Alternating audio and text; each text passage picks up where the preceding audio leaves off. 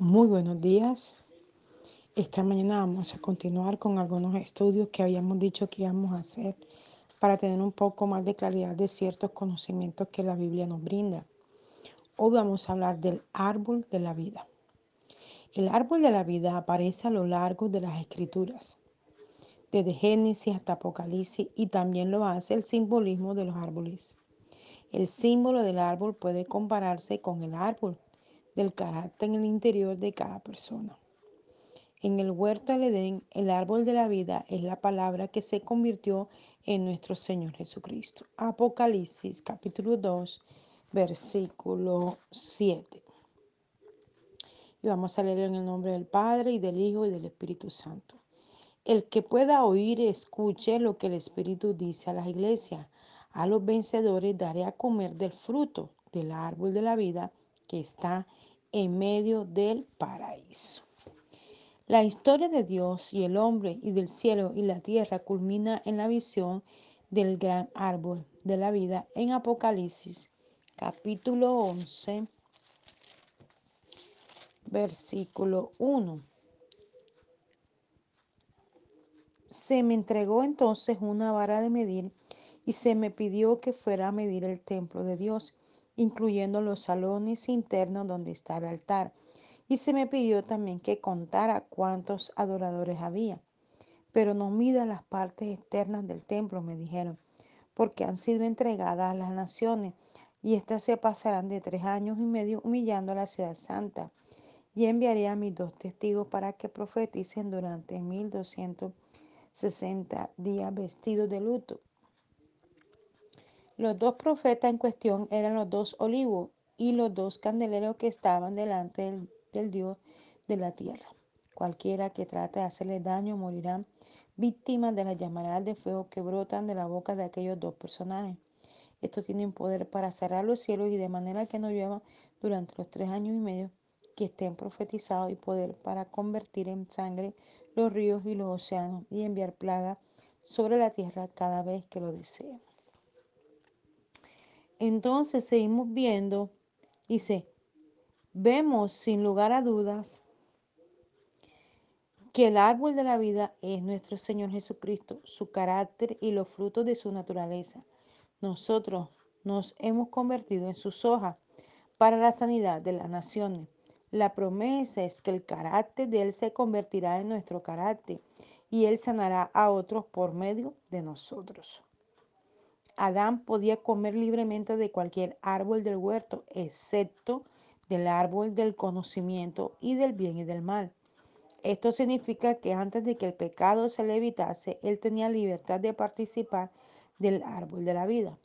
Cuando Eva fue tentada por la serpiente, ella dijo que el árbol en cuyo fruto se les había ordenado no comer era del árbol que está en medio del huerto. Génesis capítulo 3, versículo 3.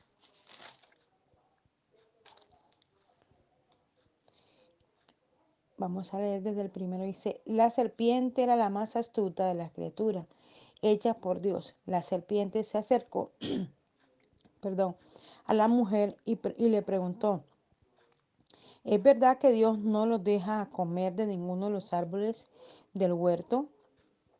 Dios les ha dicho que no coman de ellos. Claro que podemos comerlo, respondió la mujer. Del único que no debemos comer es del árbol que está en el centro del huerto. Dios nos dijo que no lo comamos ni lo toquemos para que no muramos.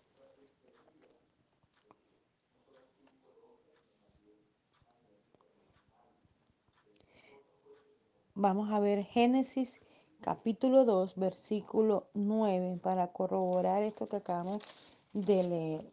2, 9. Y Jehová Dios hizo germinar toda clase de árboles hermosos en el huerto, árboles que producían frutos deliciosos en el centro del huerto.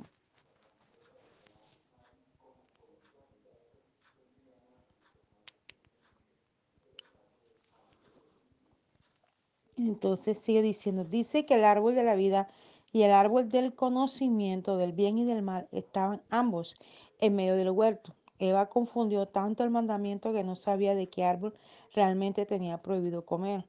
Esto significa que ella no se había estado alimentando donde debería del Señor Jesucristo.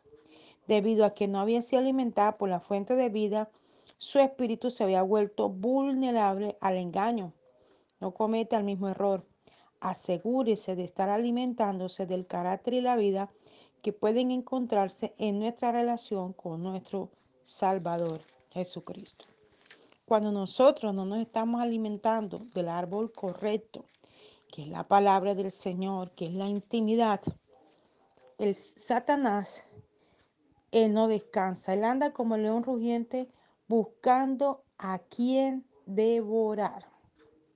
Y si nos encuentra sin un altar encendido, sin oración, sin vida íntima con Dios, la tentación que Él latentemente está poniendo para hacernos caer dará fruto. Y entonces, por eso vemos la gente volver a sus estados iniciales, porque son tocados por la tentación. ¿Cómo nos alimentamos de Jesús, nuestro árbol de vida? Eva cayó en pecado y el error porque no se había estado alimentando del árbol de la vida. De ese error heredamos nuestra tendencia a alimentarnos en cualquier lugar, excepto Jesús. Del error que cometió Eva hace miles y miles de años, es el mismo error que se viene cometiendo diario y continuamente. La gente llega a Cristo, es salva, comienza a servir a Dios, pero de pronto la tentación se hace más fuerte Volví les digo, Satanás no deja de querer todo el tiempo estar tentando, todo el tiempo, pues no cesa. Él es constante en su trabajo, constancia que a nosotros nos hace falta. Y Él va a poner la misma tentación porque Él no va a cambiar la tentación con la que siempre te ha tentado a las personas. Siempre va a poner la misma. Pero depende del, del altar que cada uno de nosotros mantengamos encendido para buscar a Dios. Entonces sigue diciendo, ¿quién no ha batallado por mantener su mente en el, en el camino casi cada vez que intenta tener un devocional en la mañana? ¿Quién en algún momento no ha batallado para permanecer despierto mientras lee el libro más emocionante de todos los libros, la Biblia? ¿Quién no ha descubierto que su mente vagaba durante oraciones de intercesión o mientras escuchaba un buen sermón? O al intentar planificar la lección bíblica de la siguiente semana? ¿De dónde surgió esa inquietante rutina en que Eva y Adán vagaban hacia otras cosas aparte del árbol de la vida? Desde luego, ese error creó el molde para nuestras mentes y lo siguieron desde entonces. ¿Cómo podemos ser libres de eso? La oración. Señor, crucifica mi hábito de vagar hacia otras cosas aparte de ti. Enseña de nuevo a mi corazón a centrarse en ti. Ciñe mi mente para que se alimente del árbol de la vida, que es mi Señor Jesucristo. Puede que tengamos que hacer esa oración docenas de veces antes de que nuestra mente se aferre a ella con sinceridad. Pero es el secreto para permanecer libre de las trampas de Satanás. Constantemente debemos estar en una oración continua, en una relación firme con el Señor, convencido de lo que el Espíritu Santo quiere hacer en nosotros. No podemos apartarnos de la presencia del Señor.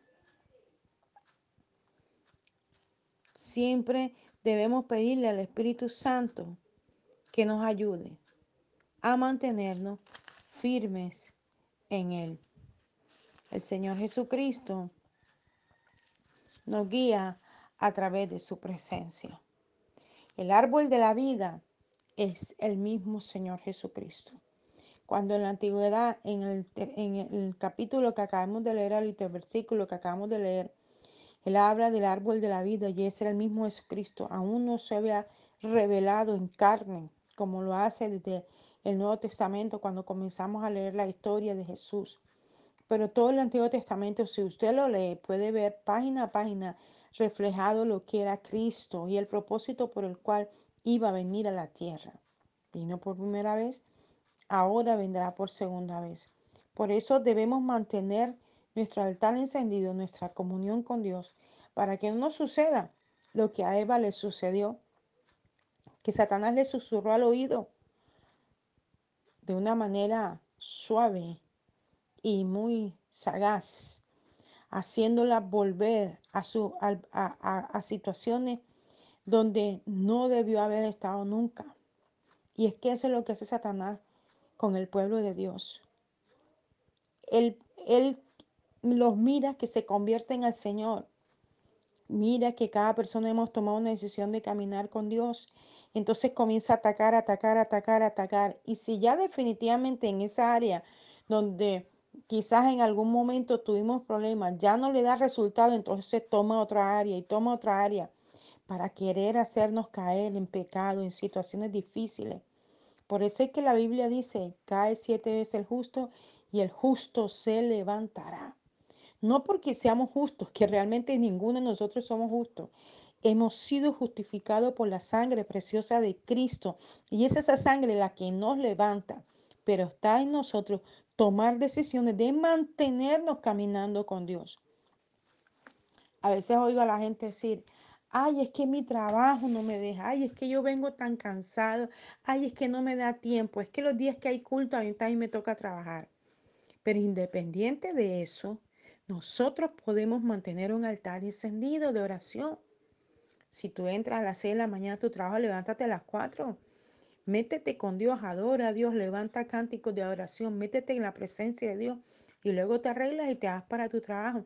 Y en tu caminar diario, por eso dice, orad sin cesar, primera de Tesalonicense. ¿Por qué?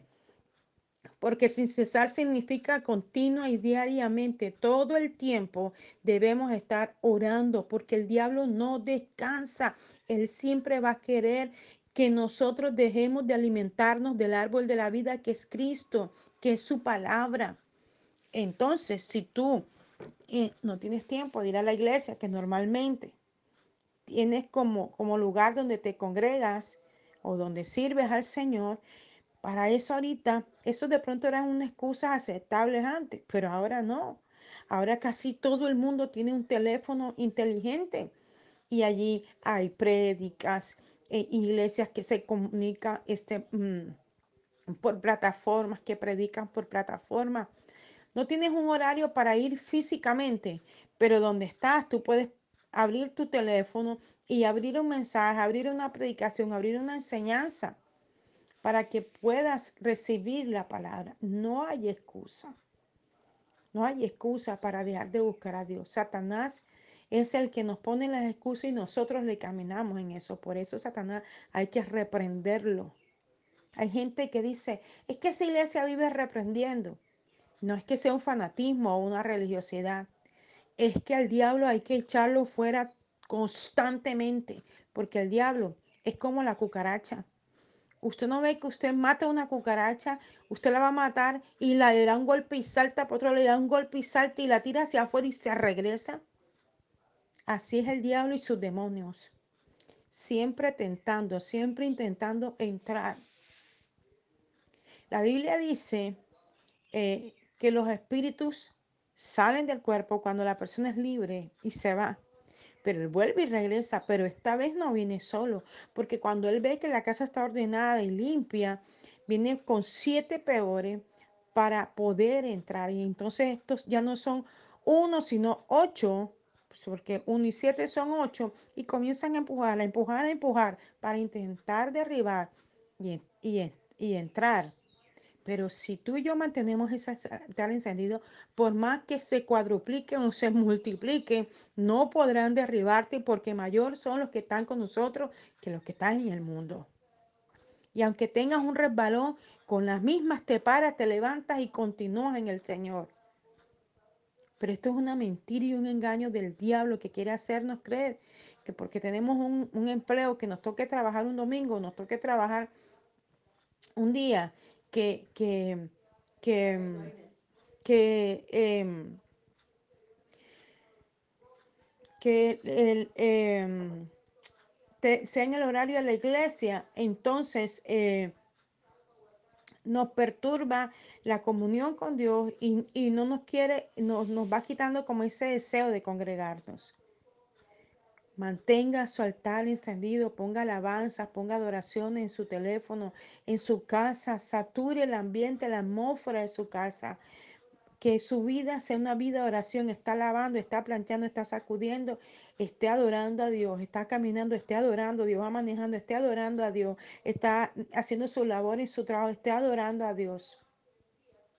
En estos días veo un ejemplo de una mujer militar, no sé en qué nación fue, y ella está desayunando en una cafetería y luego llega un hombre como que a pedir limosna, algo así, este, pero vestido como mujer y era un homosexual.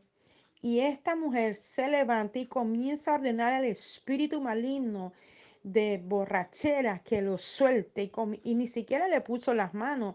Ella comenzó a hablarle en autoridad y le dijo, suéltalo, suéltalo. Y el hombre comenzó a caer al piso y comenzaron a manifestarse los demonios. Y este hombre fue libre. Esta mujer, por estar en el ejercicio de, ser militar, tenía su uniforme militar, no dejó de hacer la tarea de Dios. No dejó de cumplir lo que tenía que cumplir. Yo le invito en, este, en este día a que si usted ha dejado de orar, vuelva al Señor. Dice Apocalipsis Dice, mira por tanto de dónde has caído y arrepiéntete. Dice Apocalipsis, ¿verdad? Y dice que, que, que busquemos en espíritu y en verdad, que nos apartemos de aquellas cosas que a Dios no le agradan, que no le sirven, que nos impiden eh, tener esa relación con Dios que Dios necesita que nosotros tengamos. Nosotros fuimos comprados por un precio de sangre. En su mejor o peor día, una cosa no cambia. Usted es escogido por el Señor a lo largo de la Biblia. Vemos que una novia debe ser adquirida con una dote. Jacob sirvió 14 años por Raquel. ¿Qué impulsaría a un hombre a servir durante 14 años a fin de tener la mano de una mujer en matrimonio? Una cosa, el amor. La palabra dice que 14 años duró de trabajo. Le parecieron como pocos días porque le amaba. Génesis capítulo 29, versículo 20. Como novia de Cristo, cada uno de nosotros debe entender que Jesús pagó el precio de novia por todo el que Él ha redimido. 1 Corintios capítulo 6, versículo 20. Fue un precio que en lo natural era tan grande que, que cuando Él oró en el huerto deseó echarse para atrás, pero no lo hizo. Él sabía que el precio de novia, que había que pagarlo y solamente él podía hacerlo. Algunos piensan que cuando él colgaba en la cruz, deslucido, destrozado y mutilado, los clavos le retenían en su lugar. Pero no fueron los clavos ni ninguna otra cosa que el hombre hiciera. Lo que le retuvo en su lugar fue una cosa, amor. Jesús pagó el precio de novia por usted y por mí, porque nos amaba. Él creía que usted y yo valíamos la pena. No hay ninguna canción de amor o historia de amor que se haya escrito jamás que ni siquiera se acerque a eso. El romance de la redención es el mayor romance de todos. El amor del Señor Jesús por nuestras vidas, para que fuéramos libres, sanos, santos, en el nombre de Jesús, por su palabra. Libre de toda tiniebla y de toda tentación de Satanás libre de todas aquellas cosas que el enemigo ha querido hacer con nuestras vidas. Entonces el Señor quiere, mire, vamos a leerlo, lo que el versículo que le decía ahorita, Apocalipsis capítulo 2, versículo 4. Pero tengo contra ti que has dejado tu primer amor. Recuerda, por tanto, donde has caído y arrepiéntete y haz las primeras obras, pues si no, vendré pronto a ti y quitaré tu candelero de su lugar si no te hubieres arrepentido. Sí, nosotros hemos dejado de hacer lo que nos corresponde, que es orarle la palabra, estar en intimidad y relación con Dios, congregarnos. Entonces, hagamos lo que dice la Escritura, lo que le acabamos de decir Arrepintámonos y volvamos a la presencia de Dios, porque Cristo está por venir. ¿Dónde nos va, a hallar el Señor? ¿Dónde nos dejó el Señor y dónde nos va a hallar si viene por segunda vez? En su segunda venida, Él nos quiere hallar en el mismo lugar donde nos puso, buscando su presencia. Les habló el apóstol Johnny Rentería desde el altar de Mensajeros de Cristo, Mensajeros de la Cruz de Cristo, Barranquilla, Colombia. Un abrazo fuerte en la distancia. Dios le bendiga.